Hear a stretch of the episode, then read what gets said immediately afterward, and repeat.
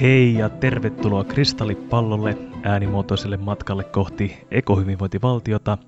Minä olen Erkki Mervaala ja tänään keskustelemme kulutuksesta. Tänään paikalla on vahva Orsi-edustus. Lähdetään esittelemään kuitenkin Heta Elena Heiskasesta. Hei.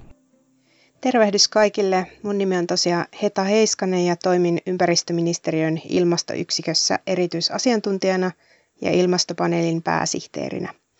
Ja omiin työtehtäviin kulutus linkittyy sillä tavalla, että ilmastoyksikössä valmistellaan yhtä ilmastosuunnitelmaa nimeltä keskipitkän aikavälin ilmastosuunnitelma KAISU. Ja tuttavallisemmin tämä KAISU koskettaa monenlaisia eri päästöalueita ja yksi tämmöinen läpileikkaava teema on sitten kulutus. Joten kiinnostuksella myöskin tänään odotan, että mitä teemasta keskustelua virjää. Sitten meillä on Aalto-edustus aluksi vaikka Mihail.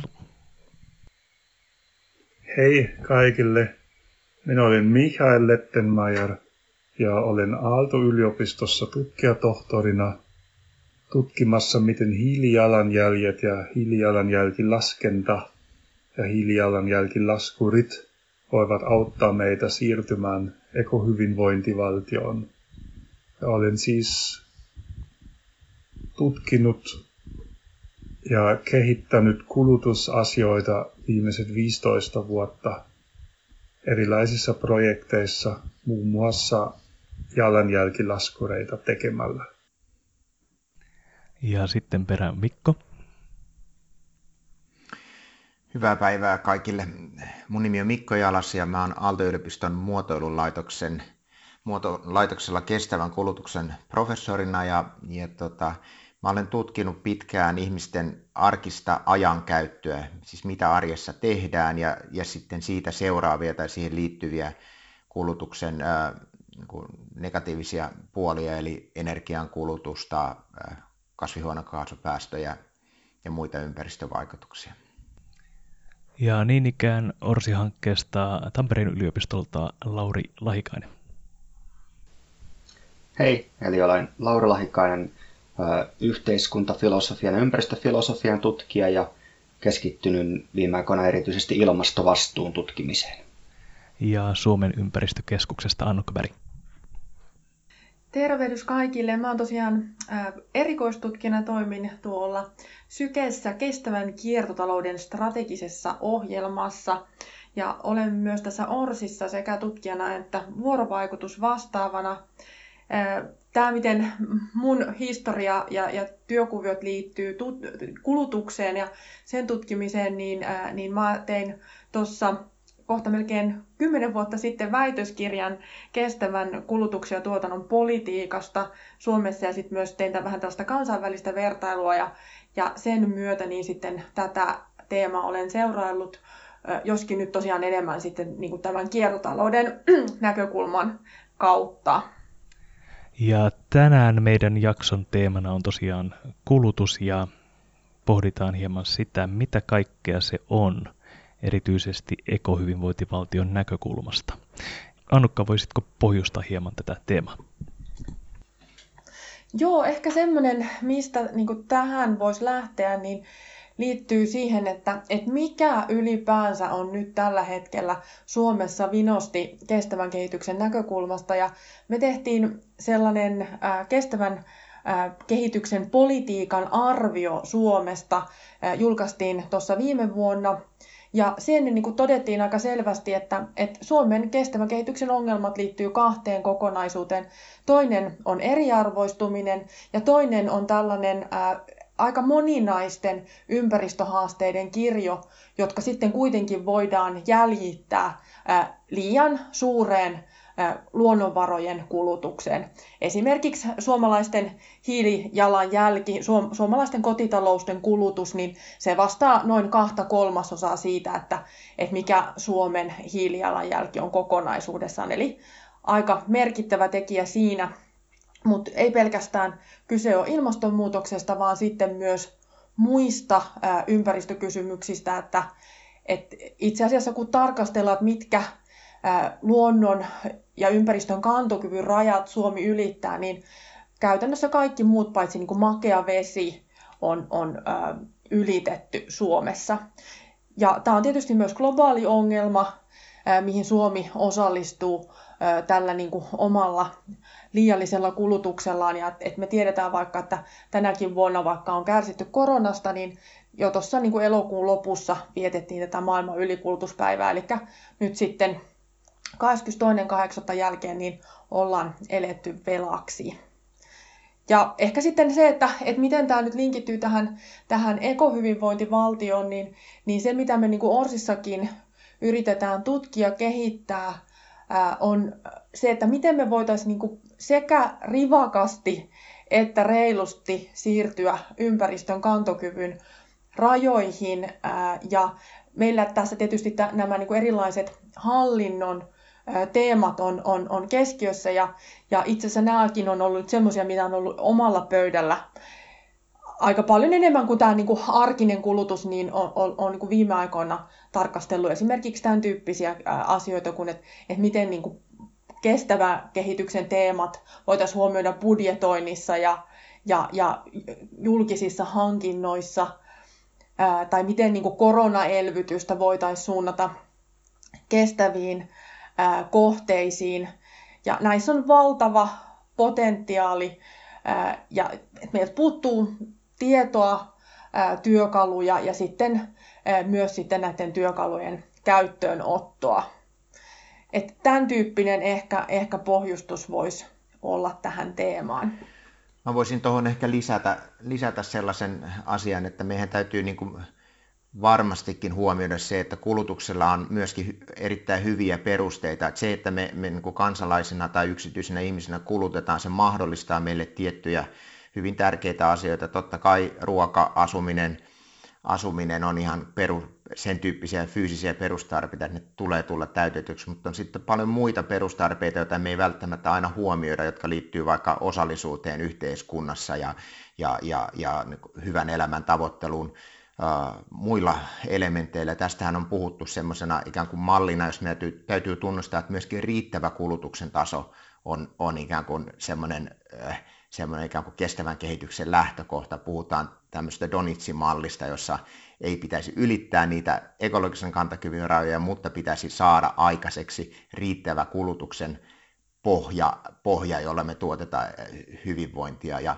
ja me voidaan myöskin sanoa, että voi olla alikulutusta, kun me lähdetään Suomessa katsomaan niitä ihmisiä, joiden tulo, tulotaso on pieni ja sitä kautta kulutustaso on pieni, me aletaan nähdä selvästi esimerkiksi, että terveyserot kasvaa. Eli, eli meillä on niin terveyspalveluiden ja terveyteen liittyvien hyödykkeidenkin alikulutusta. Ja tämä, tämä on sitten tämmöinen niin Orsin mun mielestä ihan keskeinen teema, että, että aina kun me puhutaan kulutuksesta, pitää puhua sekä kokonaismäärästä että siitä, miten se jakautuu yhteiskunnassa. Jos mä saisin jatkaa tähän vielä, niin alikulutus on yksi ja sitten ylikulutus on toinen. Annukka mainitsi sen elokuun 20 toisen päivän niin kuin maailman ylikulutuspäivänä.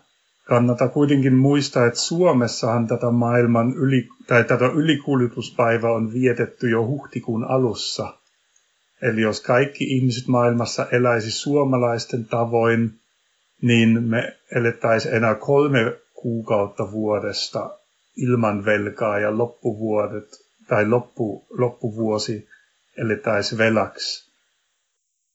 Ja nämä on tietysti yhteydessä toisiinsa, että, että jos, me, jos meillä on ylikulutusta kulutusta ja eletään velaksi, niin pidemmän päälle me ei onnistuta sitä, niin kuin, sitä perus, perustarpeiden tyydyttämistä ja sitä, sitä tavallaan riittävän kulutuksen tasoa ylläpitämään. Et velkahan on juuri sellaista, että silloin kun sitä otetaan, niin se on pois tuleva, tulevaisuudesta. Ehkä sen voisi tuohon vielä lisätä, että, että tässä sinä, silloin kun puhutaan ylikulutuksesta ja alikulutuksesta, niin silloin puhutaan kulutuksesta ikään kuin olisi yksi tämmöinen asia, jota voidaan mitata, mutta silloin kuitenkin siinä puhutaan sen kaltaisista asioista kuin parturissa käyminen, ilmakehän kantokyvyn hyväksikäyttäminen, autolla ajaminen, meri, äh, valtamerilaivojen valmistaminen, näihin kaikkiin liittyy kulutusta niin kuin tuossa mielessä. Mutta tuossa jo Mikko toi esimerkiksi esiin tämmöisen erottelun, että voidaan ajatella, että meillä on perustarpeita ja sitten on jotain muita tarpeita, niin ja tämän tyyppisestä erottelusta syntyy myöskin semmoista laadullista eroa siihen, että minkä tyyppistä kulutusta on, ja sitten tällaisia laadullisia eroja voidaan niin kuin miettiä paljon muitakin. Et on aina silleen hyvä miettiä, että, että mihin niin kuin, minkä verran pystytään sanomaan sellaisella, niin kuin, sellaisella kulutuskäsityksellä, jossa kulutus on, on tämmöistä niin kuin, yhtä mitattavaa asiaa ja missä kohdassa tarvitaan tällaisia laadullisia erotteluja.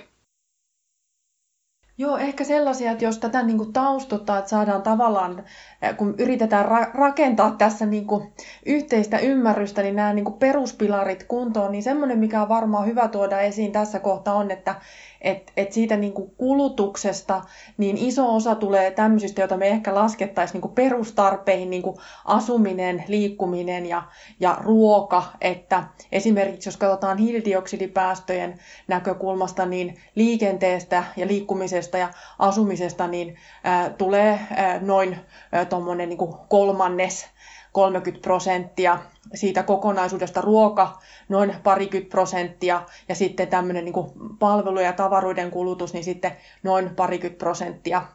Et se on niin se kokonaiskakku, mutta sitten tietysti se, että mitä asuminen on ja mitä se liikkuminen on, niin siinä on tietysti isoja eroja ja, ja sitten eri, esimerkiksi suomalaisten välillä voi olla huomattavia eroja siinä, että, että mistä niitä päästöjä syntyy.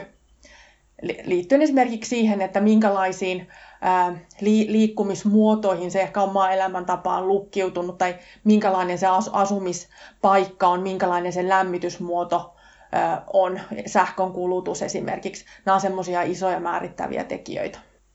Mä voisin tähän nostaa esiin sen, että kyllä valtion tasollakin on tunnistettu tämän kulutuksen osalta se, että ilmastonäkökulmasta kulutusta pitäisi vähentää ja uudelleen ohjata.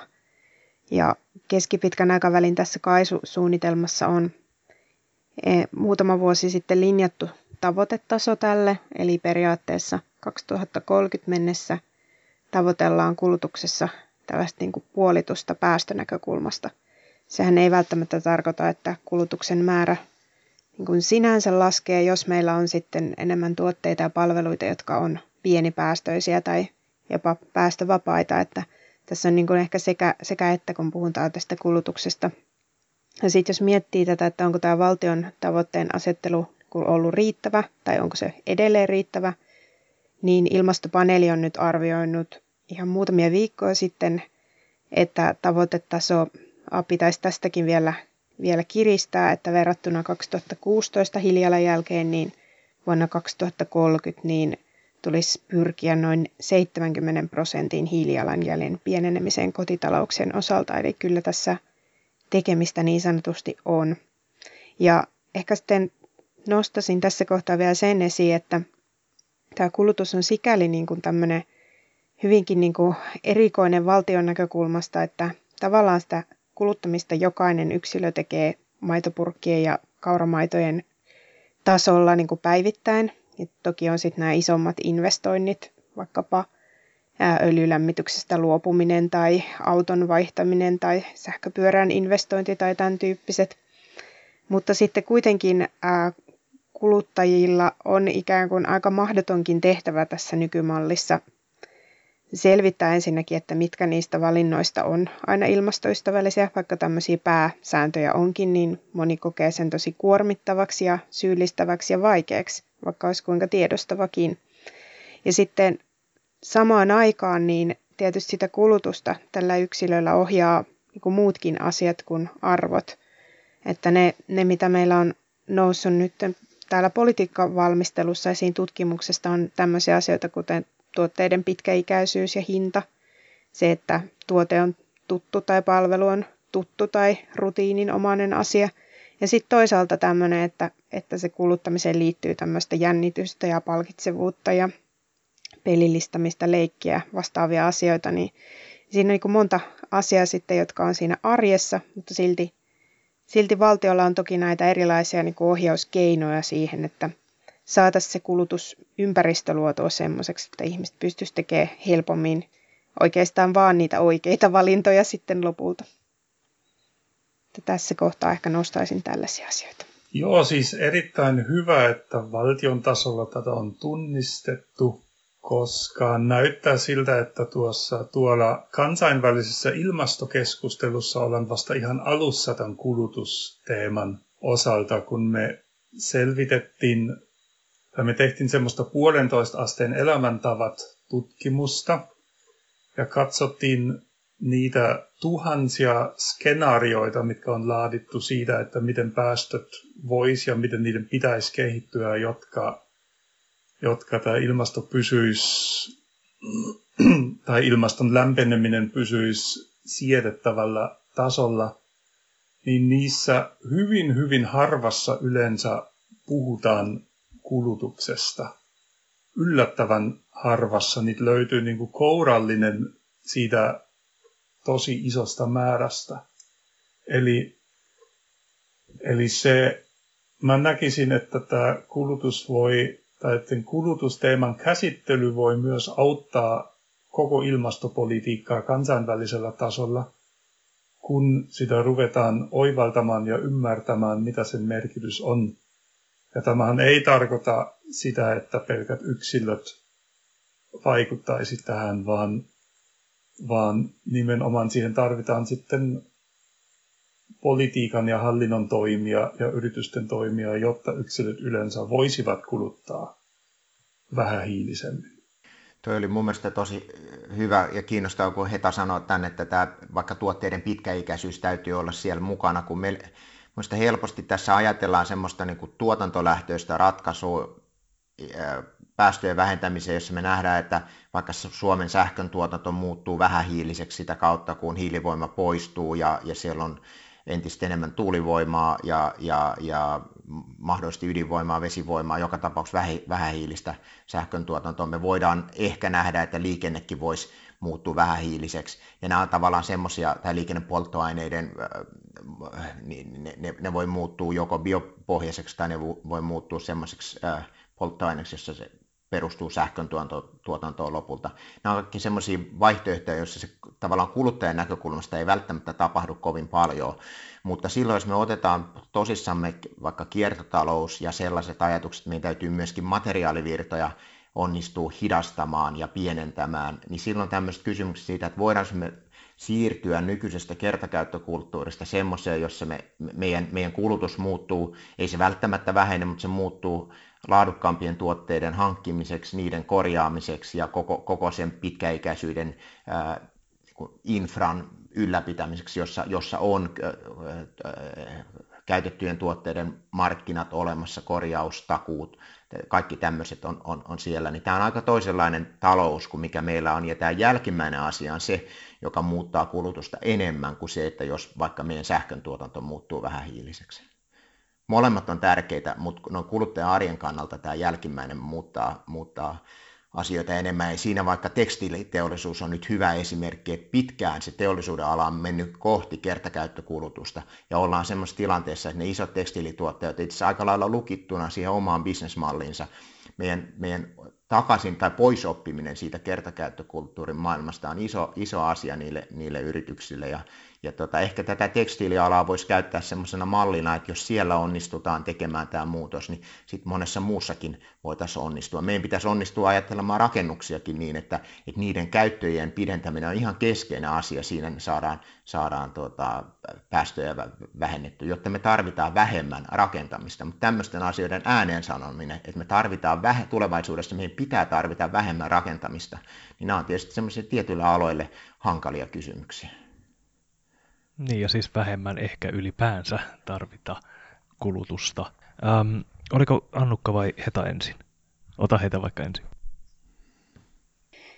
Tosiaan, niin miten tässä on nostettu esiin, niin tässä on tosi niin kuin monta ratkaisua tarvitaan yhtä aikaa tähän kulutukseen, että oikeastaan yksi ratkaisu ei riitä. Ja, tai mitä Mikko tuossa nosti esiin just siitä, että mikä on kuluttajan rooli ja mitkä muutokset tapahtuu niin kuin muutenkin – mitä tarvitaan tähän hiilineutraalisuustavoitteeseen pääsemisessä, niin ilmastopaneeli on parhaillaan tekemässä tutkimusta just tästä, että mitkä muutokset tapahtuu yhteiskunnassa kohti hiilineutraalisuutta kuin ilman kuluttajia, ja sitten toisaalta se, että missä kuluttajilla on erittäin keskeinen rooli, että ilman kuluttajia ikään kuin ei päästä siitä yli ja ympäri.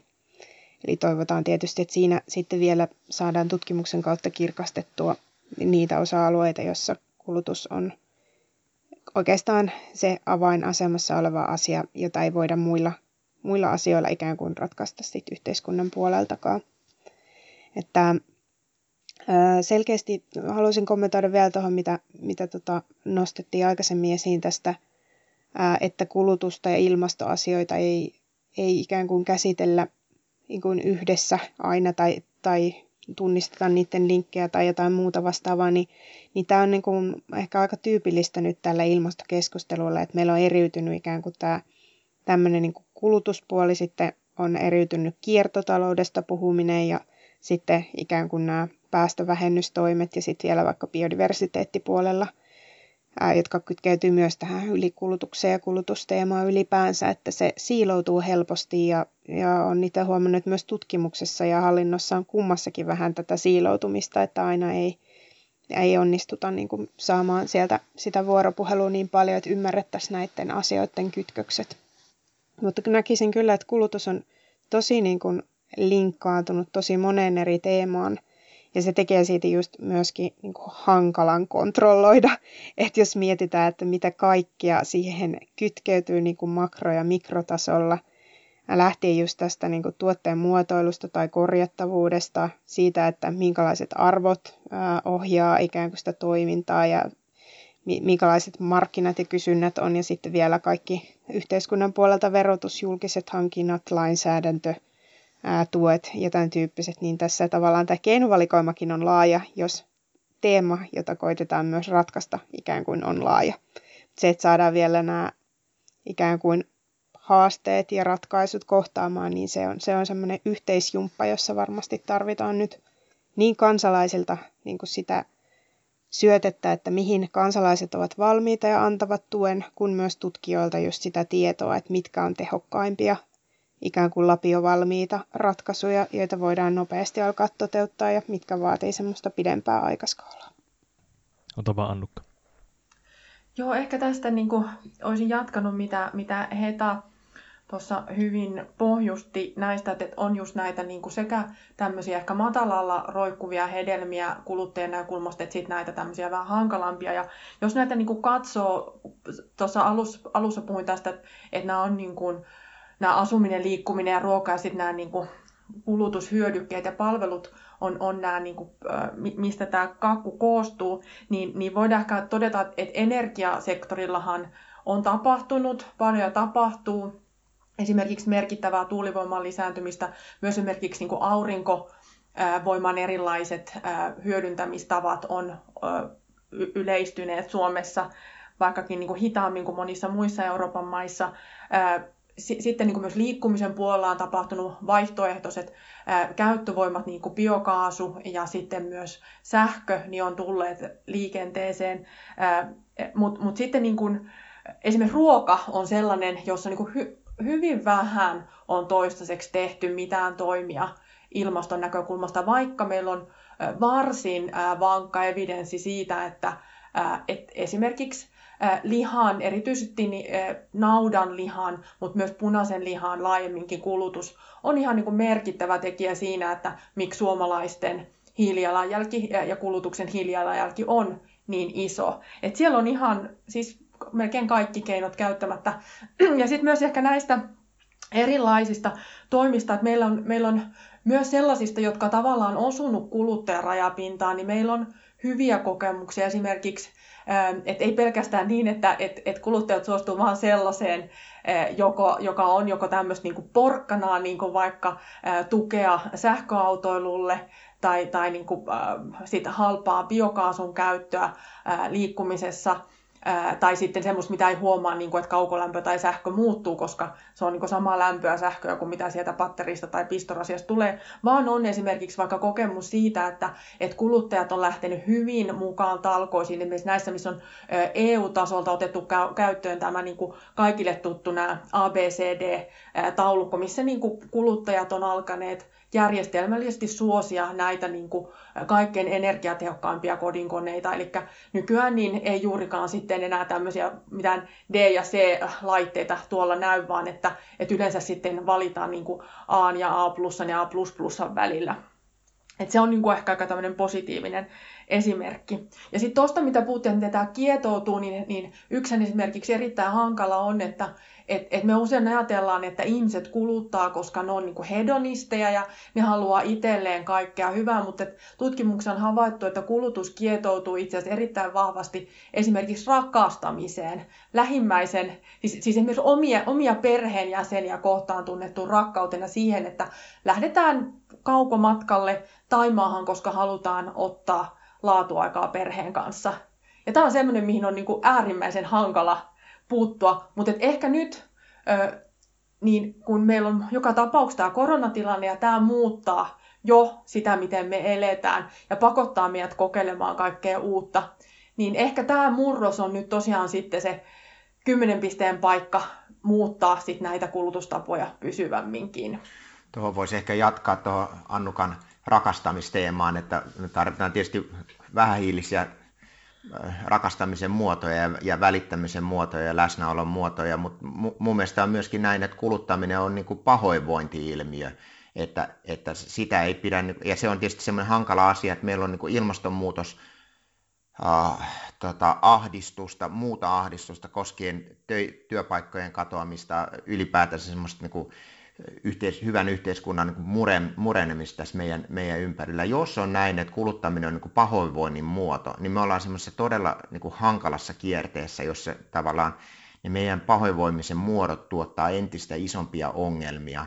Ja, ja tota, kyllähän nämä kaikki nämä tämmöiset ikään kuin toisista tai läheisistä välittämisen muodot voi liittyä juuri semmoiseen, että me eletään epävarmassa yhteiskunnassa. Meidän täytyy niin kuin napata sieltä pieniä hyviä hetkiä ja, ja tota, ne hyvät hetket nyt saattaa olla se lento Taimaaseen, mutta tota, on tosiaan tietenkin kuviteltavissa vähähiilisempiä vaihtoehtoja, mutta mä, mä luulen, että kulutuksessa on paljon kyse pahoinvoinnista ja sen tunnistaminen liittyy sitten siihen, että mitä meidän pitää tehdä esimerkiksi mainonnalle ja, ja muulle sille ikään kuin kulutustuputtamiselle, jonka keskellä me ollaan ja sille, sille koko sille keskustelulle, josta meistä tulee ikään kuin puutteellisia ja, ja tota, ei hyviä ja, ja, ja korjausta tar- tarvitsevia yksilöitä?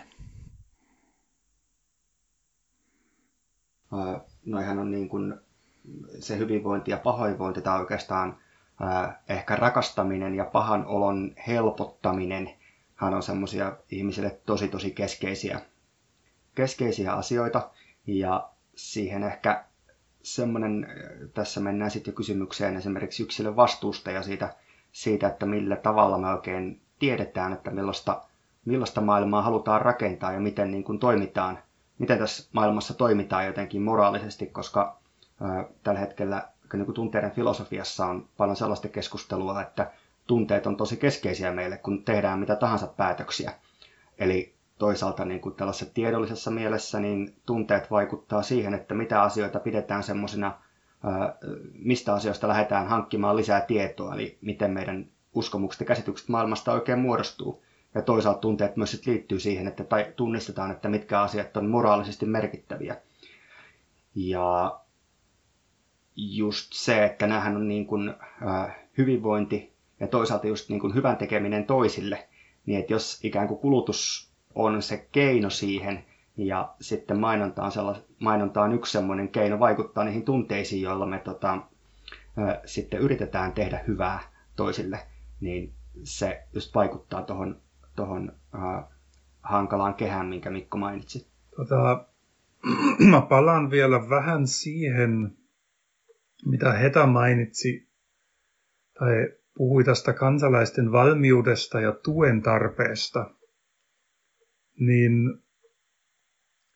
meillä oli, tai meillä on menossa semmoinen kestävien elämäntapojen kiihtyttämö, missä kiinnostuneet kotitaloudet selvittävät hiilijalanjälkensä ja sitten valitsevat tai tekevät semmoista suunnitelmaa, millä pääsisivät kymmenessä vuodessa puolentoista asteen elämäntapoihin, niin sanottuihin, eli elämäntapoihin, jotka jotka olisi sopusoinnussa sen Pariisin ilmastosopimuksen kanssa.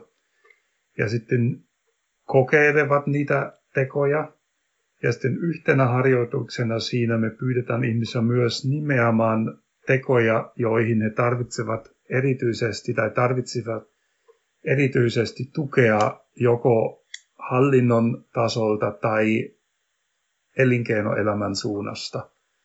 Ja mitä siinä on huomattu on se, että liikenne on sellainen osa-alue, jossa sitä tukea kaivataan kaikesta eniten. Eli siellä meillä on ehkä eniten sellaisia rakenteita, mihin, mihin kansalaiset eivät pysty itse riittävästi vaikuttamaan tai eivät koe, että pystyy vaikuttamaan riittävästi. Ja se nyt liittyy taas siihen, että kun meillä on tietyt, niin yksi on tietysti se pahoinvointi, mitä Mikko mainitsi, mutta toisaalta Annukka puhui tästä rakkaudesta ja myös rutiineista, niin tavallaan nehän muodostui myös sen puitteissa, mitä meillä on tarjolla mahdollisuuksia toimia yleensä. Ja siinä tosiaan tullaan sitten siihen, että, että kansalaiset tai yksilöt eivät pysty kaikkiin asioihin itse vaikuttamaan niin kuin yhtä, yhtä hyvin. Ja sittenhän meillä on niin kuin tietyt asiat Taimaan matkoista, tästä just puhuttiin, niin mehän pitää myös todeta, että nehän on voimakkaasti subventoituja. Niin, niin joka lähtee Taimaalle, niin sen ei tarvitse maksaa niin kuin polttoaineesta veroa. Niin jos ajaisin autolla Taimaalle, mun pitäisi maksaa varmaan jokaisessa maassa polttoaineesta veroa, niin niin meillä on tavallaan taustalla sellaisia tekijöitä, jotka vaikuttaa meidän kuluttamiseen niin kuin tavallaan ilman, että sitä, sitä huomatakaan. Ja meillä on paljon sellaisia tekijöitä toisaalta, jotka vaikuttaa siinä väärään suuntaan, eli edistävät sitä, sitä väärän tyyppistä kulutusta. Ja, ja sittenhän ne on vielä usein tapauksia, missä sitten valtiotyylin menettää verotuloja sen takia, että, että helpottaa vääränlaista kuluttamista. Siinä pystyttäisiin varmaan tekemään aika paljon asialle suhteellisen lyhyessä ajassa, jos, ja, ja siinä olisi monta voittajaa, jos, jos esimerkiksi tuommoiset haitalliset tuet ja verosubventiot pienennettäisiin tai poistettaisiin. Joo, mahtava aihe tämä kulutus ja tunteet. Tällaisena päivinä virkamiehenä on jotenkin sydäntä lämmittää, kun puhutaan tunteista ja, ja kulutus on mun mielestä nimenomaan palaa hyvin paljon niin tunteisiin, mutta myös kuluttajapolitiikka tai kulutukseen liittyvä politiikka herättää paljon tunteita. Siihen liittyy niin paljon pelkoja, ehkä siitä, että oma elämänlaatu huononee tai heikkenee. Siihen liittyy ehkä sellaisia niin kuin ennakkoajatuksia epäreiluudesta ylipäänsä, että nytten, koska ja itse tarvitsen auton, vaikka asun tietynlaisissa paikoissa enkä voi siitä luopua, niin se on niin epäreilua ja ei ole varaa ostaa jotain korvaavaa kulkuvälinettä, joka olisi ympäristöystävällisempi. Ja sitten tosiaan toisaalta siihen liittyy just tämmöisiä, että niin toiveita, että voi kun en joutuisi valitsemaan miljoonista tuotteista joka päivä, vaan pääsisin helpommalla ja, ja voisin valita niin kuin helpommin oikein, eikä tarvitsisi tuntia tätä kauheaa syyllisyyttä, kun teen kuitenkin jonkun väärän valinnan. Et siinä on hyvin monenlaisia tunteita, mitä ihmiset käy läpi, ja sitten toisaalta mun mielestä tosi hienosti kiteytetty, että yksi välittämisen muoto on varmasti ihmisillä aika pitkälti myös tuonne selkäytimeen iskostettu se, että pidetään niin kuin läheisistä huolta, niin halutaan niille niin kuin antaa hyviä asioita ja kokemuksia ja kaikkea tämmöistä. Ja, ja sitten ikään kuin meidän kulttuurissa on niitä malleja syntynyt, että mi, mitä, mitä se huolenpito niin kuin tarkoittaa. Että se ei välttämättä ole silleen, että suomalainen mies tai nainenkaan sanoo, että minä rakastan sinua, vaan se on enemmänkin, että mä muuten ostin meille nyt uuden kodinkoneen. Ja taustalla on ajatus, että nyt se arki on helpompaa ja toinen pääsee vähän helpommalla ja osoitan välittämistä tällä mahdollisesti esimerkiksi. Et meillä on, on näitä niin kuin eri välittämisen kieliä ja osa ymmärtää paremmin ja osa haluaa ja toteuttaa niitä enemmän tämmöisellä materiaalisella turvalla, että enää ei välttämättä mennä metsälle ja tuoda hirveä, vaan, vaan tuodaan pari kassillista ruokaa ja sitä kautta sitten niin kuin osoitetaan sitä välittämistä. Ja sillä lailla, jos miettii tätä kuluttajapolitiikan tekemistäkin, kun ollaan hyvin perimmäisten tällaisten asioiden ääressä, niin, niin onhan se, se niin kuin hyvinkin myös sellainen hankala asia, että miten tällaisiin asioihin sitten vaikutetaan sillä lailla, että ei viedä keltään esimerkiksi sitä omaa välittämisen kieltä pois, vaan, vaan sitten siellä on ne vaihtoehdot, että miten sitä voi jotenkin kestävämmin sanoa, jos, tai siis osoittaa, jos se sanominen on vaikkapa vaikea. Mutta tämmöinen ehkä vähän filosofisempi puheenvuoro tässä. Rakas, ostin sinulle ikimetsää. Vaikkapa juuri näin.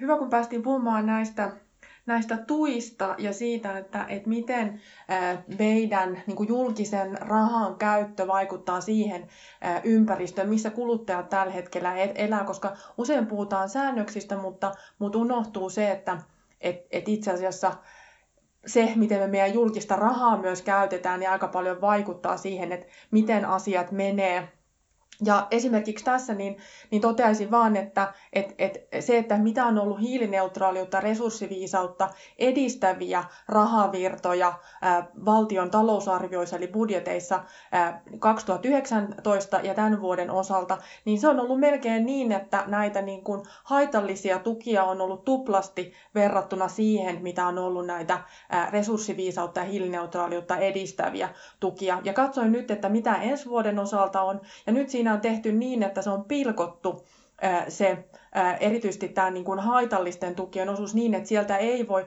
että sieltä näkee, että siellä on 2,2 miljardia tätä hiilineutraaliutta edistävää rahaa, mutta sitten sitä, että mitä on haitallisia tukia, niin sitä ei enää näy. Ja tämä on ehkä nyt myös sellaista, että mun mielestä meidän pitäisi saada sekä valtion tasolle että sitten kuntiin kunnolliset laskentamenetelmät siitä, että me nähtäisiin, että miten paljon me syydetään niin kuin rahaa minkäkinlaisiin kohteisiin. Me nähtäisiin myös se, että, että ne mittasuhteet on oikeanlaiset. Eli jos meidän pitää tehdä murros, niin, niin ei se voi olla niin, että haitallista on tuplasti verrattuna niin kuin edistävään, vaan se pitäisi olla varmaan ainakin toisinpäin.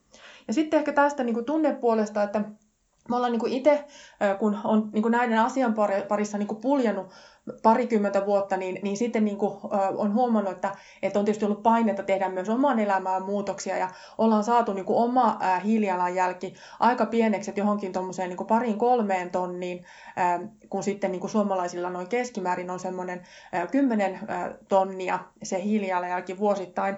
Ja oikeastaan niin kuin se, miten se on niin kuin vaikuttanut omaan elämään, niin, niin, niin kuin t- tällä hetkellä tosi vähän, että me, me niin pyöräillään ja syödään vegaaniruokaa ja ää, ei ää, lennetä töitä vapaa-ajalla. Meillä on melko pieni koti, joka sitten lämpiää uusiutuvalla ja käyttää myös uusiutuvaa sähköä. Mutta sitten niinku se, mitä, mitä mä niinku myös itse suren, on se, että mä oon saanut lapsena ja nuorena matkustaa. Mun lapset, me, me ei viedä niitä, niitä minnekään, minne ei pääse käytännössä maata pitkin. Ja tavallaan niin kuin se, että et, et mustakin olisi, jos tulisi joku tutkimus, jossa selvisi, että, että itse asiassa lentäminen onkin ilmasto tolle niin kuin myönteinen teko, niin mä varmaan niin kuin tuntien sisällä buukkaisin meille lentomatkan jonnekin perheenä.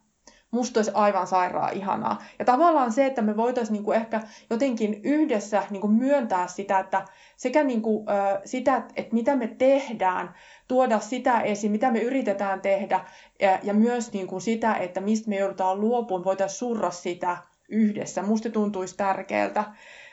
Ja sitten ehkä myös se, että, voitaisiin kehittää sellaisia hallinnan tapoja, jossa just näihin, niin kuin mitä tässä on puhuttu, niin kuin ihmisten rakkauksiin ja pelkoihin suhtauduttaisiin vakavasti tällaista jonkunlaista niin kuin empaattista hallinnan tapaa.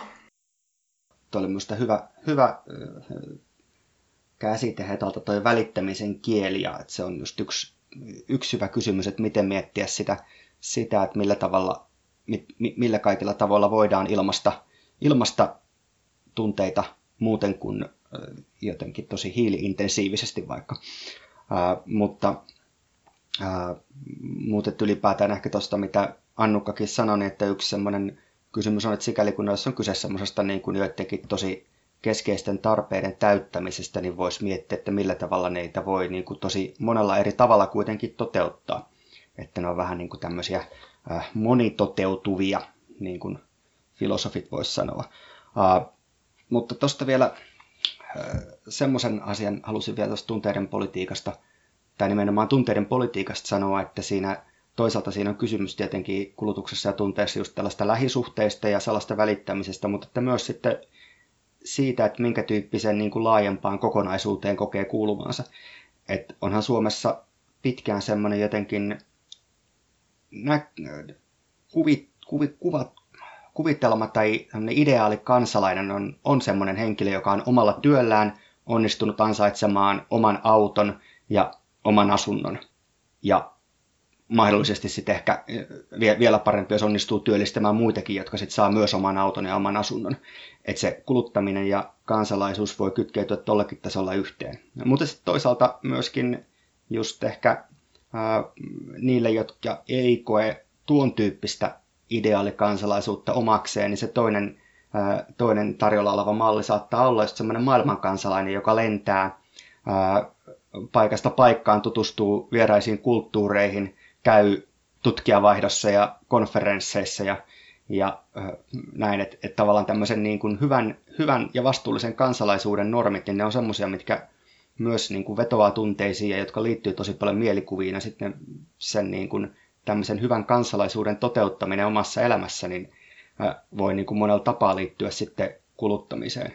Et ehkä yksi asia, mitä meidän täytyy myös miettiä, että mikä on sitten ekohyvinvointivaltion ideaalikansalainen.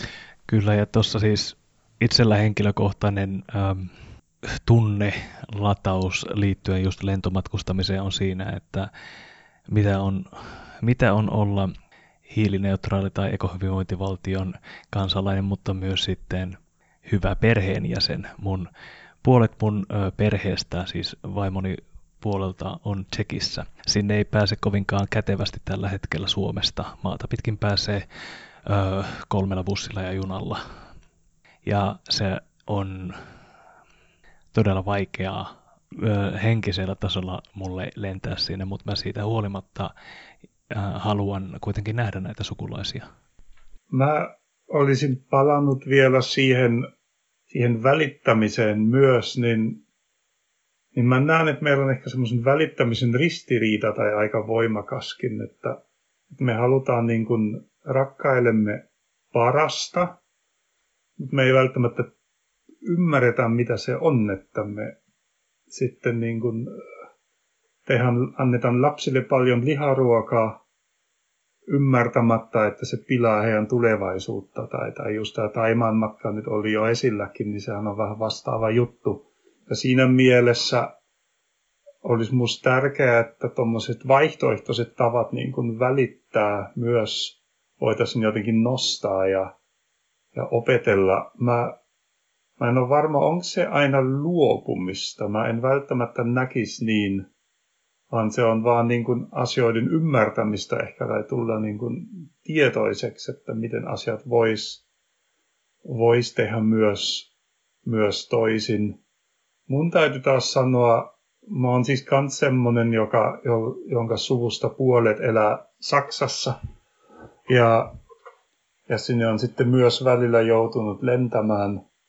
Mutta mulla on kyllä, mua harmittaa se ihan hirveästi, että onko meidän elämä oikeasti niin kiireistä, että mun pitää, mun pitää olla niin kuin kahdesta, kahdessa tunnissa täältä Saksassa. Siinä tuntuu, että ei, no nyt on ehkä vähän tottunut jo, mutta silloin, silloin kun ruvettiin lentämään enemmän, niin siinä tuntuu, että pää ei pysy perässä.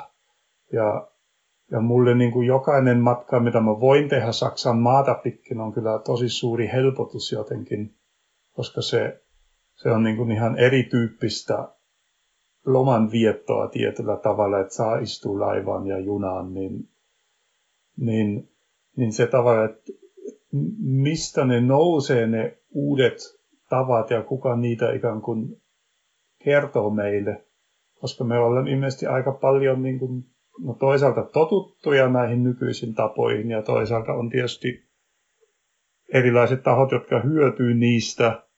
Ja, ja sen takia pitävät ihan kivana, että ihmiset kuluttavat nykytavoin. Mä voisin ihan lyhyesti ehkä summata niin kuin tätä rakastamisen ristiriitaa tässä, mitä ehkä ollaan kosketeltu. Meillä on tällainen niin kuin välitön, juuri nyt tapahtuva rakast- rakastamisen niin kuin toimintatahto, mutta se, että mitä niin kuin ilmastokriisin ratkaiseminen edellyttää, on jollain lailla se, että meidän pitäisi osata rakastaa jotenkin vähän eri tavalla, jotta me voidaan niin kuin suojella tätä maapalloa ja myös, myös meidän niin kuin nykyisiä ihmisiä ja tulevia ihmisiä. Ja se vaatii ikään kuin aika paljon sellaisia niin kuin mahdottomaltakin tuntuvia asioita, koska ne on jotain, mitä me ei vielä niin kuin välttämättä tehdä. Ja sitten meidän täytyisi jollain lailla osata laittaa se meidän oma välitön rakastamisen ikään kuin ää, teko joissain tilanteissa syrjään, jotta me sitten pitkäkestoisesti vaikka niitä lapsia just suojeltaisiin ja turvattaisiin heille sitä tulevaisuutta. Ja tämä on aika kova lupaus, minkä äärellä me ikään kuin ollaan, että jotta me voidaan luvata vaikkapa lapsille ja nuorille, että heidän ei tarvitse pelätä tulevaisuutta ja ilmastokriisiä, niin me joudutaan niin tekemään ehkä sellaisia valintoja tässä päivässä, jotka ei tunnu niin kauhean kivalta. Ja tietysti on, on niitä niin kuin eri tekemisen tapoja, että ei se välttämättä ole aina niin, kuin niin radikaalia. Mutta se, että valtion pitäisi pystyä olemaan tässä ikään kuin myös se vastuullinen vanhempi ja miettimään sitä, sitä sillä tavalla, että miten me saadaan niin kuin, uh, okei, nyt kestävä yhteiskunta nyt, mutta kestävä yhteiskunta myös tulevaisuudessa. Ja tässä kulutuksessa ikään kuin ollaan paljon niin kuin tämän, tämän niin kuin syvimmän kysymyksen äärellä sitten, että ja, ja se tekee siitä, siitä niin kuin sillä tavalla hyvinkin niin kuin hankalan.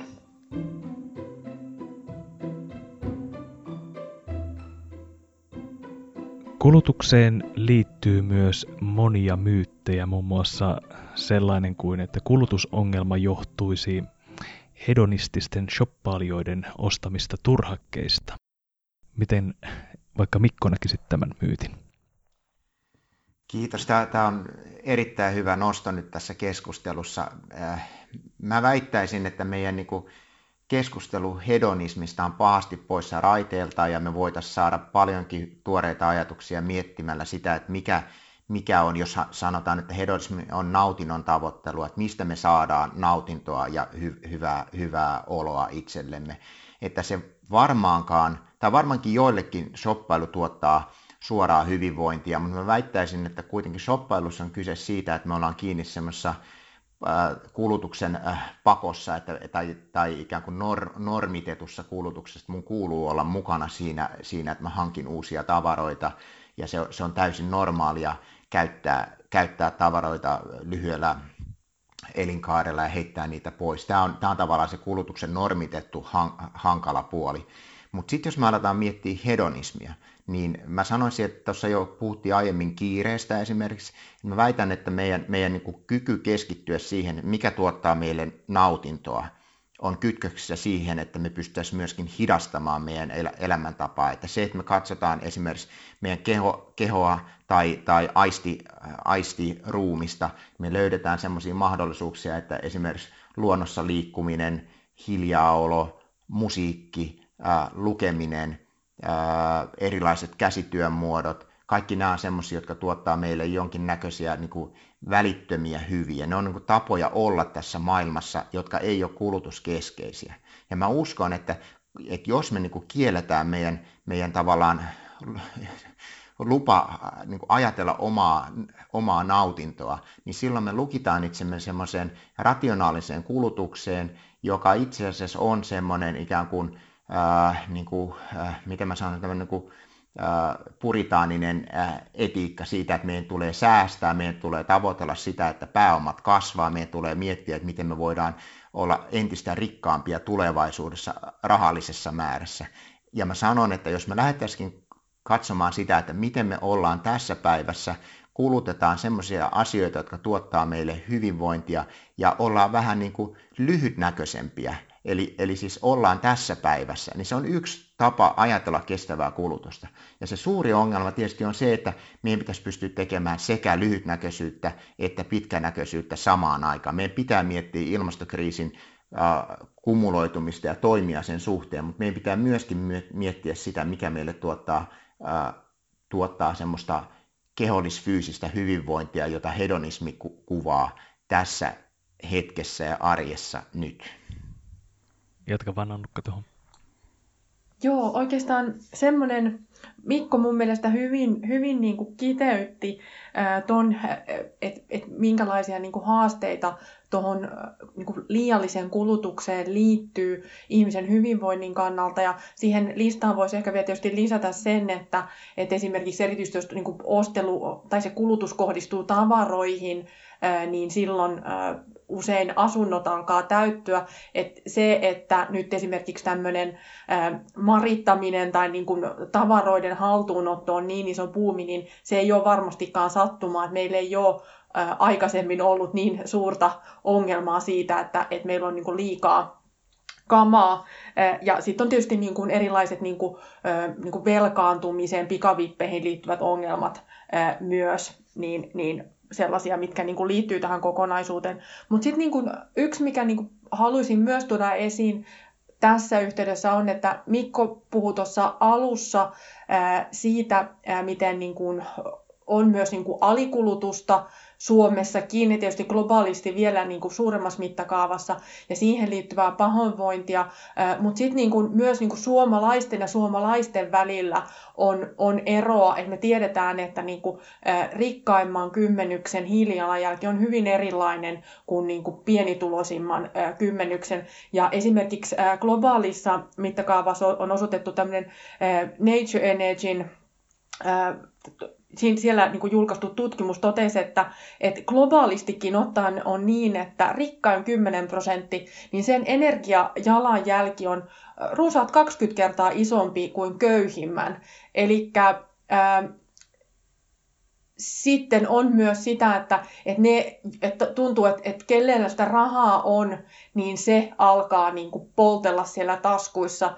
Ja tämä on niin kuin varmaan semmoinen, mistä päästään niin kuin tosi syville vesille, siitä, että mitä meidän pitäisi ajatella esimerkiksi taloudesta. Et nythän niin kuin, taloudessa keskimäärin niin yhden euron hiilijalanjälki, se on noin niin kuin puoli tonnia, niin, niin mitä me tehdään sillä? Joo, nyt tuossa tuli tosi, tosi tärkeä pointti vielä tietysti Annukaltakin toi, että miten se kulutus on epätasti jakautunutta ja samalla myöskin sitten kytkeytyy niin kuin tämmöiseen globaaliin eriarvoisuuden ja epäoikeudenmukaisuuden muotoihin ja sitten se sitten toki niin kuin vaikuttaa siihen, että millä tavalla ää, voidaan sitä koko asiaa ylikulutuksen ongelmaa lähteä ratkomaan sillä tavalla, että ei pahenneta ainakaan ää, sitä jo niin kuin olemassa olevaa epäoikeudenmukaisuutta. Mutta ehkä tuossa vielä voisi tuosta Mikon pointista jatkaa siinä mielessä, että se sen jotenkin pohtiminen, mitä hyvinvointi oikeastaan on, mistä se koostuu, niin olisi tärkeää myöskin nimenomaan sitä yhteiskunnallista kannalta siinä mielessä, että, että varmaankin me halutaan, että myöskin ekohyvinvointivaltiossa ihmiset voi hyvin. Se, se voi just olla niin, että sitä voi miettiä jokainen niin kuin omalta kohdalta, että mikä se, mitkä on oman hyvinvoinnin rakennuspalikoita ja mit, minkälaisista palikoista se voisi oikein koostua ja voisiko se koostua eri palikoista, mutta että samalla, että se keskustelu on myös sellaista, mitä on syytä käydä ihan yhteiskunnallisellakin tasolla.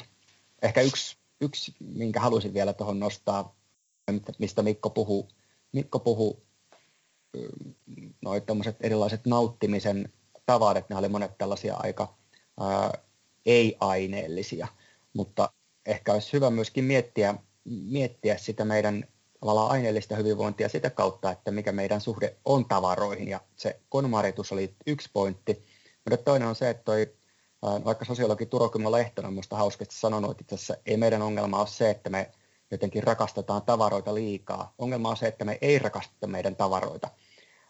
Ja yhtenä tämmöisenä esimerkkinä voisi sanoa, että itsellä vaikka niin kuin yhdet lempifarkut, niin on nyt korjauttanut ne ja useamman kerran. Ne tuntuu, että joka kerralla jotenkin niin kuin ne tulee tavallaan tärkeimmiksi just tämä yksi vaatekappale, koska ne on ollut pitkään, niissä niin kuin näkyy se, että niitä on käytetty ja näkyy ne korjaamisen jäljet. Ja kaikki se, ja että niin kuin just tämä tavaroiden pitkä, se, että me, että me hyväksytään tämmöinen kertakäyttökulttuuri, niin sehän vaan kertoo siitä, että me ihan hirveästi välitetä meidän tavaroista.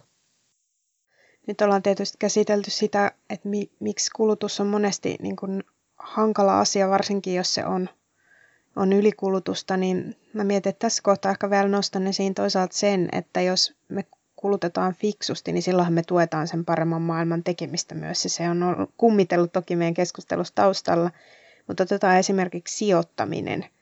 Niin jos miettii yksityisiä ihmisiä, että sijoittamista monesti tehdään sen takia, että olisi sitten joskus niin kuin enemmän rahaa ja sitten voisi elää parempaa elämää, niin yksityissijoittajien varallisuus, jos miettii sitä, että kuinka paljon maailmassa sitten kuitenkin on varallisuutta, mitä ihmiset sijoittaa erilaisiin asioihin, niin jos sitä kohdennetaan eri tavalla, kohdennetaan esimerkiksi just näihin puhtaisiin energiamuotoihin tai erilaisiin kasviproteiinien tota, läpimurtoon ja vastaaviin asioihin, niin silloinhan se, että yksittäinen ihminen ikään kuin ehkä ajattelee, että elän joskus, joskus, joskus niin kuin helpompaa elämää eläkkeellä, kun nyt sijoitan, niin sitä se ei niin kuin vaadi tavallaan, että tarvii edes niin kuin luopua vaikkapa siitä sijoittamisesta tai ajatuksesta, että sijoittaminen tuottaa itselle rahaa, vaan sitten se on niin kuin tämmöinen uudelleen kohdentamisasia – jolla voidaan saada hyvinkin merkittäviä, merkittävästi sitä investointirahaa, joka muuttaa systeemiä sillä lailla, että lopulta sitten kun tekee kaupassa niitä valintoja, niin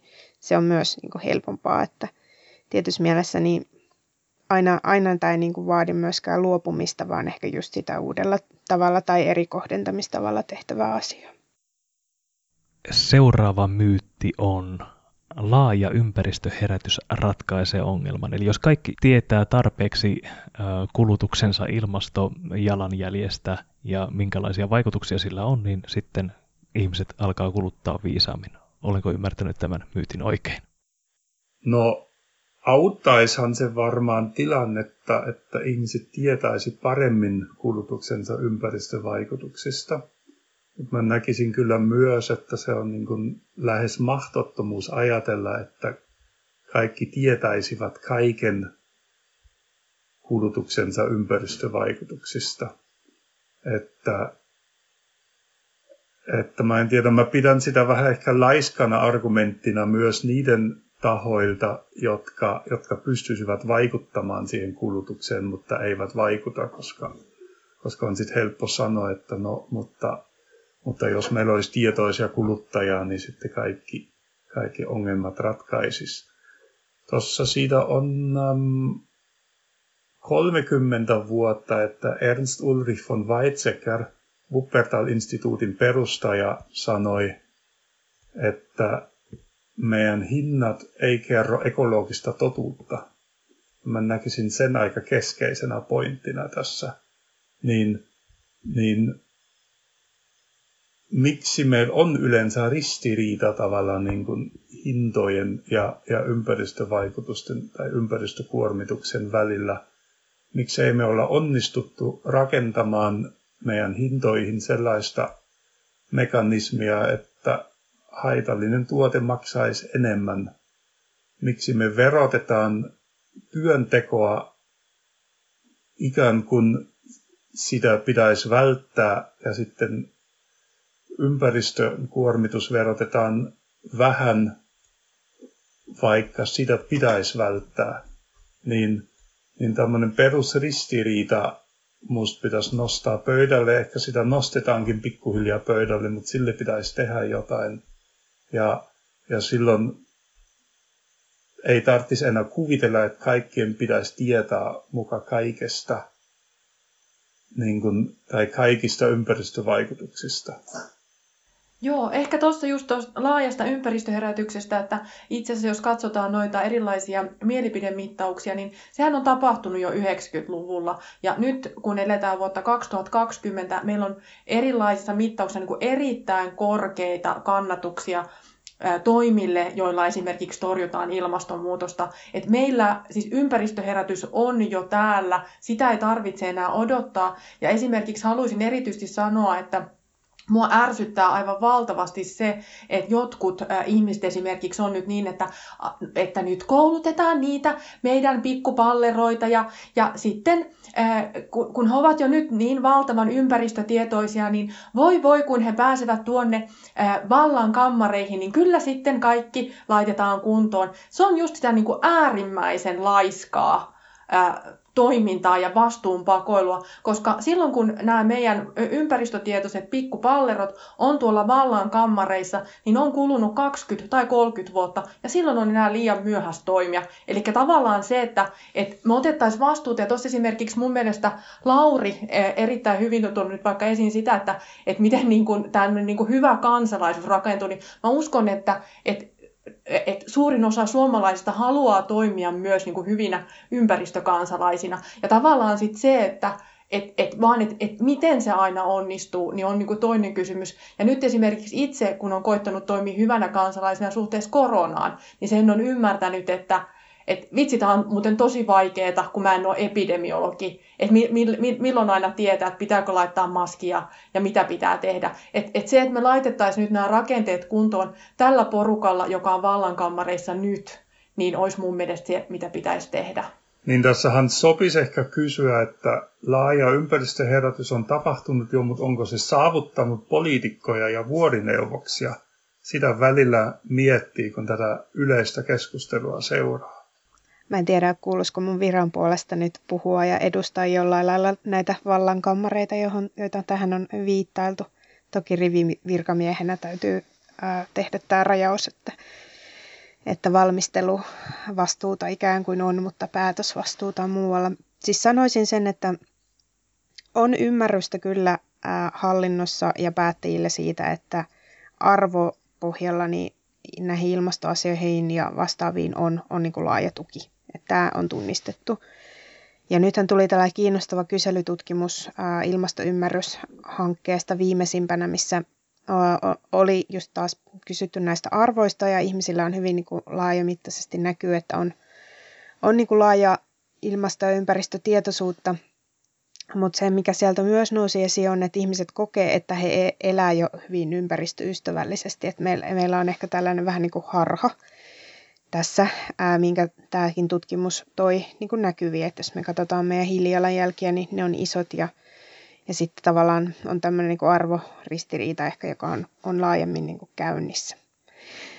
Mutta sitten jos mä mietin tätä kansalaisen roolia, se on tosi hyvä, että puhutaan myös niin kuin kansalaisista eikä vaan kuluttajista. Musta se on äärimmäisen tärkeää, koska siinä sitten tulee se ero, että okei, kuluttaja valitsee itse niin siinä oman elämän piirissä, mutta kansalainenhan nimenomaan voi vaatia päättäjiltä niitä tekoja ja osallistua valmisteluun. Ja tässä kohtaa ehkä hyvä sanoa, että aiemmin puhuttiin vaikka tuosta ruokateemasta, niin maa- ja metsätalousministeriö valmistelee tämmöistä ilmastoruokaohjelmaa ja siinä on ollut kansalaiskuulemisia, jossa ihmiset on päässyt vaikuttamaan ja sitä ohjelmaa työstetään vielä syksyllä, eli jos jollain on tosi kova halu vaikuttaa siihen, niin Hanna Mattila on virkamiehenä vastuussa siitä ohjelman tekemisestä. Ja nyt kun aloitettiin tätä keskustelua, niin viittasin tähän keskipitkän aikavälin ilmastosuunnitelma Kaisuun, jossa myös tätä kuluttamista tullaan linjaamaan niitä ohjauskeinoja, niin senkin valmistelu on juuri alkanut ihan näinä viikkoina ja tämä valmistelu tulee jatkumaan suurin piirtein ensi kesään asti, jolloin toivon mukaan tämä kaisu olisi valmis.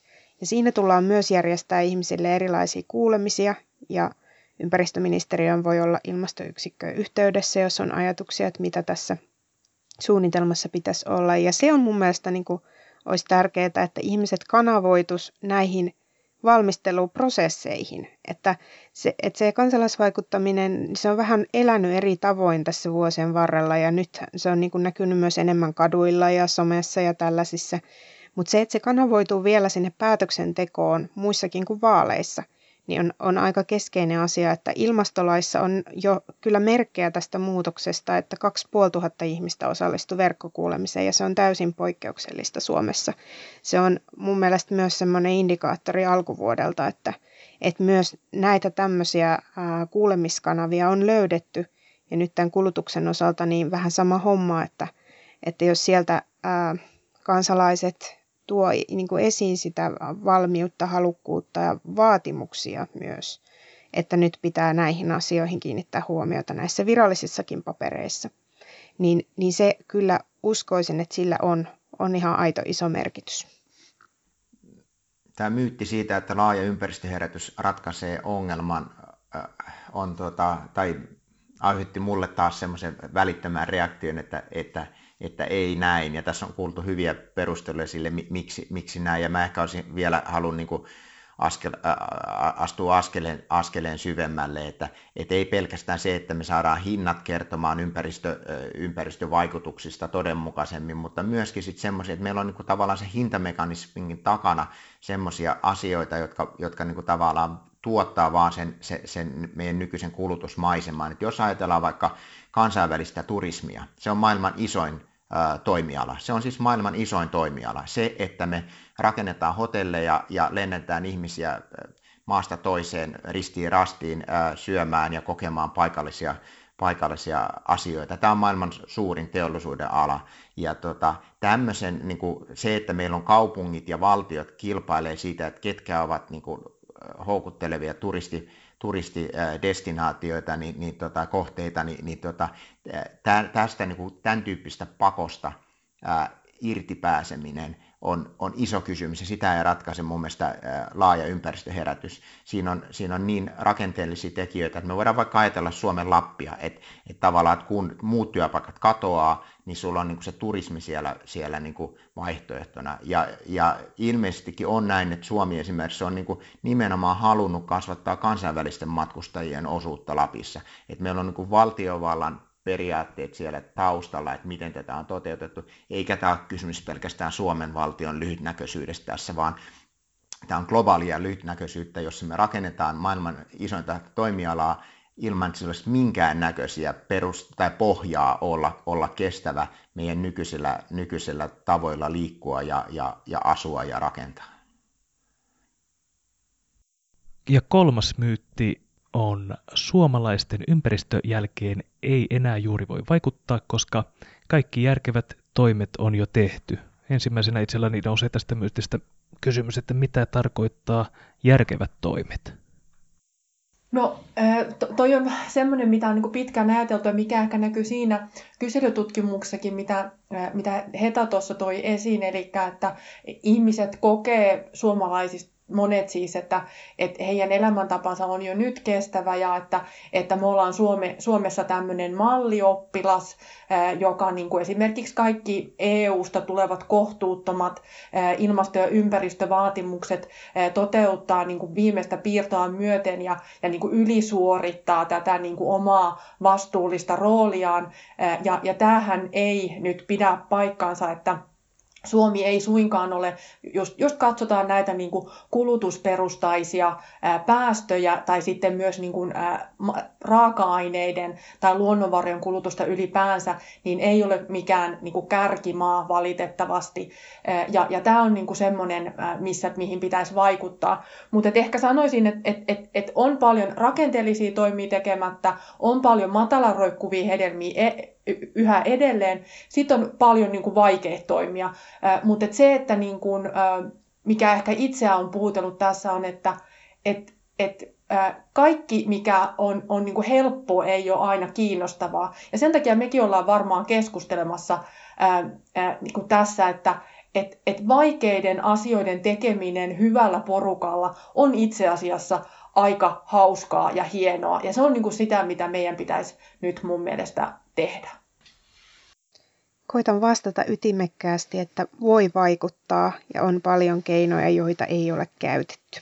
Ja tutkimuksessa etenkin niin on tosi paljon kokeiltu erilaisia asioita tässä kuluttajapuolella ja nyt yksi, mikä on noussut esiin tämmöisenä vähän uudempana on sitten tietysti tämä tuuppaus ja miten esimerkiksi kunnat voisi tuuppailla ihmisiä kuluttamaan kestävämmin esimerkiksi työpaikkaruokaloissa – laittamalla pienempiä lautasia ja kasvisvaihtoehtoja siihen linjaston etupäähän, niin tiedetään, että ihmiset automaattisesti jo vähän valitsee sitten ympäristöystävällisemmin. Ää, tota, et meillä on ollut ehkä kuluttajapuolella aika paljon niin valtiopuolella tästä informaatio-ohjausta. Ollaan luotettu kulut, tai tällaiseen niin kulutuskasvatukseen ja koulutukseen. Ää, itse mietin omia kouluaikoja, niin kyllä meillä oli jo silloin vahva tämmöinen, niin kuin, että kierrätetään ja valot pois tyyppistä niin kuin kuluttajakasvatusta voimakkaasti. Ja, ja sitten kun tultiin vanhemmaksi, niin alettiin puhua kyllä ilmastokriisin ratkaisemisesta ja tämän tyyppisestä, että, Et sitä on tehty niin kuin ajallisesti kyllä jo aika pitkää kestävän kehityksen koulutusta ja kaikkea, mutta ehkä sitten näitä muita tämmöisiä ohjauskeinoja kuluttamisen osalta ei ole vielä täysmittaisesti kuitenkaan käyttöön otettu. Ja se on mun mielestä hyvä uutinen, että se tarkoittaa kuitenkin sitä, että meillä on keinoja ja meillä on niitä mahdollisuus käyttää. Ei ole tilanne, että ei ole keinoja ja kaikki on jo käytetty. Joo, tämä on minusta aika käsittämätön väite tai myytti, että ei voita suomalaisten ympäristöjalanjälkeen enää vaikuttaa. Koska jos se olisi niin, niin sittenhän tämä maapallo olisi menetetty. Koska jos kaikki ihmiset kuluttaisivat suomalaisten tavoin, me tarvittaisiin laskentatavasta riippuen kolmesta viiteen tai kolmesta viiden maapallon luonnonvaroja. Ja, ja meidän hiilijalanjälki on nyt kuitenkin neljä kertaa korkeampi kuin mitä, missä sen pitäisi olla vuonna 2030. Ja onneksi voidaan siihen paljon vielä vaikuttaa, eli keinoja löytyy rutkasti, ja, koska se mitä me kymmenessä vuodessa tehdään, niin sehän pitää mahtua nykyisen keinovalikoimaan tavallaan, mutta niitä keinoja todellakin löytyy, että me pystytään siihen, että me päästään kymmenessä vuodessa siihen neljäsosaan. Ja siihen tarvitaan paljon yhteistyötä ja paljon uusia avauksia, mutta ne keinot on olemassa ja, ja tiedossa. Mutta ne pitää nyt käyttöön ottaa.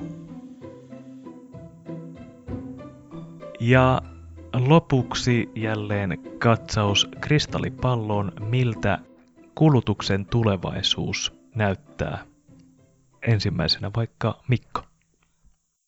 Mun kristallipallossa näkyy semmoinen ilmiö, että, että kulutuksen on tullut semmoisia laadullisia eroja, että me, me entistä enemmän ajatellaan, että on, on niin kuin juhlaa ja arkea esimerkiksi vaikka ruoan suhteen. Meillä on, meillä on tiettyjä ruokia, jotka tulee säilymään meidän ruokavaliossa, liha, juustot, monet semmoista asiat, jotka maistuu hyvältä ja joista me nautitaan, joiden äärellä me nytkin kokoonnutaan usein juhlimaan viettämään tärkeää aikaa. Se tulee säilymään. Meillä on jatkossakin sen tyyppistä moninaisuutta vaikka ruuassa. Mutta sitten meillä on myöskin se, se arkitodellisuus, me nähdään, että, että kestävät kulutusvalinnat tarkoittaa kasvispohjaista ruokavaliota ja se on se meidän niin kuin perusta, jolla me rakennetaan.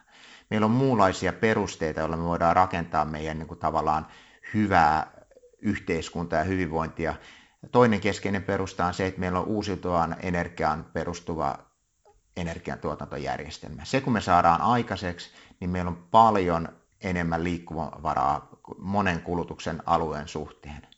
Ja mä luulen, että tämä näkymä on myöskin semmoinen, että me katsotaan taaksepäin ja sanotaan, että onneksi onnistuttiin tekemään tämä. Onneksi me onnistuttiin luomaan ne rakenteet, jotka antaa meille niitä yksilön vapauksia ja niitä niin kuin, tavallaan leikkisiä vaihtoehtoja tai välittämisen muotoja, joissa me voidaan tehdä sitä kestävästi. Tämä on positiivinen kuva.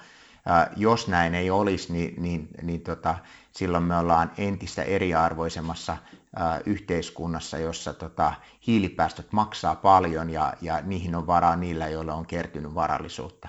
Tämmöistä tulevaisuutta mä en halua ja tämmöisen tulevaisuuden välttämiseksi me tehdään Orsissa töitä? No, positiivisessa tulevaisuuden näkymässä niin ei ihan hirveän paljon enää puhuta kuluttajista ja kuluttamisesta, vaan enemmänkin puhutaan kansalaisista, jotka yhdessä osallistuu päätöksentekoon siitä, että millä tavalla meillä järjestetään infrastruktuuria, millä tavalla meillä järjestetään energiantuotanto ja millä tavalla meillä järjestetään tavarat kauppoihin ja miten ne tavarat on sellaisia, että ne kestää vanhemmalta lapselle.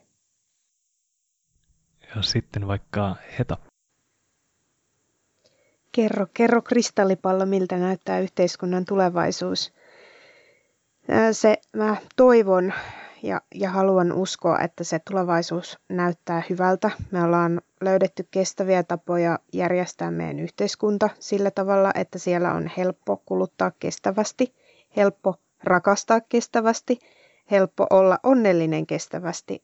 Ää, ja se ei ole sen, sellainen niin kuin jatkuvien valintojen viidakko, jossa syyllisyyttä jyllää, vaan me ollaan onnistuttu ikään kuin orkestroimaan se meidän yhteiskunta sellaiseksi, että ne meidän perustarpeet, mitä meillä ihmisenä on, niin ne on kunnossa, mutta me ei toisaalta myöskään ää, ikään kuin täytetä vaikka meidän ää, jotain tunneperäisiä tarpeita ylikulituksella ja meillä on tarjolla niin paljon hyviä vaihtoehtoja, että meidän ei tarvitse valita niitä huonoja vaihtoehtoja.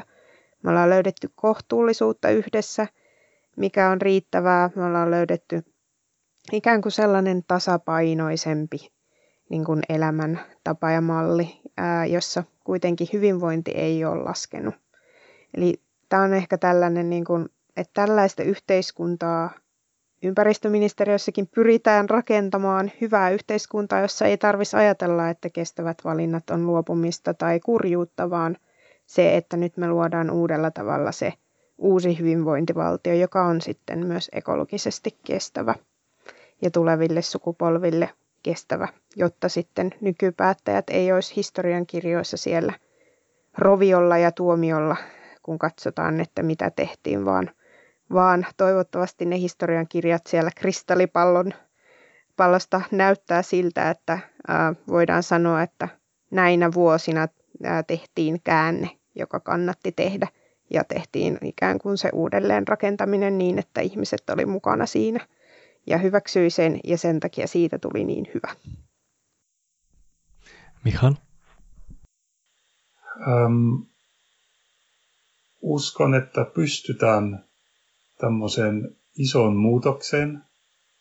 Ja kun se on toteutunut, me eletään terveellisemmin ja mukavammin, me syödään terveellisemmin, me liikutaan terveellisemmin, me asutaan paikoissa, joissa on mukava tavata naapureita ja, ja, ja viihtyä. Meillä on työpaikat sellaiset, että ne edistävät tätä muutosta eikä jarruttavat. Ja uskon, että tulemme olemaan, meillä tulee olemaan paljon mukavampi elämä, kun pääsemme tähän kestävän yhteiskuntaan. Ja lopuksi Annukka. Ehkä näihin hyviin äh, visioihin, mitä äh, kanssakeskustelijat näkivät kristallipalloistaan, niin olisin ehkä vaan halunnut lisätä sen, että, että varmaan tässä niin kuin tapahtuu yhtäältä semmoista niin kuin, toivottavasti sellaista tiettyä niin kuin, nopeutumista ja sujuvoitumista digitalisaation myötä ja sitten niin kuin toisaalta sellaista niin kuin hyvää hita, hidastumista.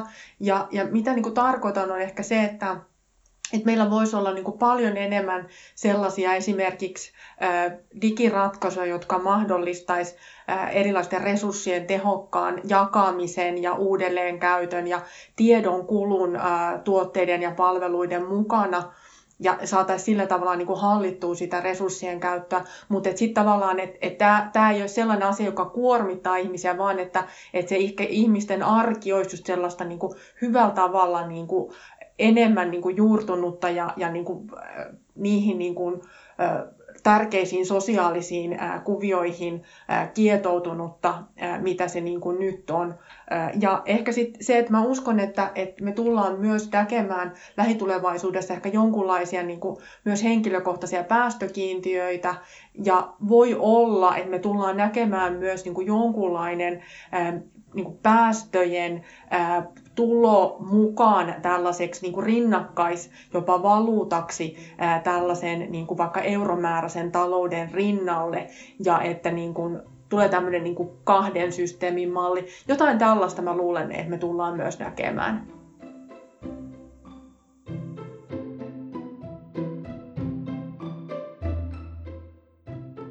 Tällaisia tulevaisuuden menneisyyksiä rakensimme kristallipallossa kulutuksen osalta tällä kertaa.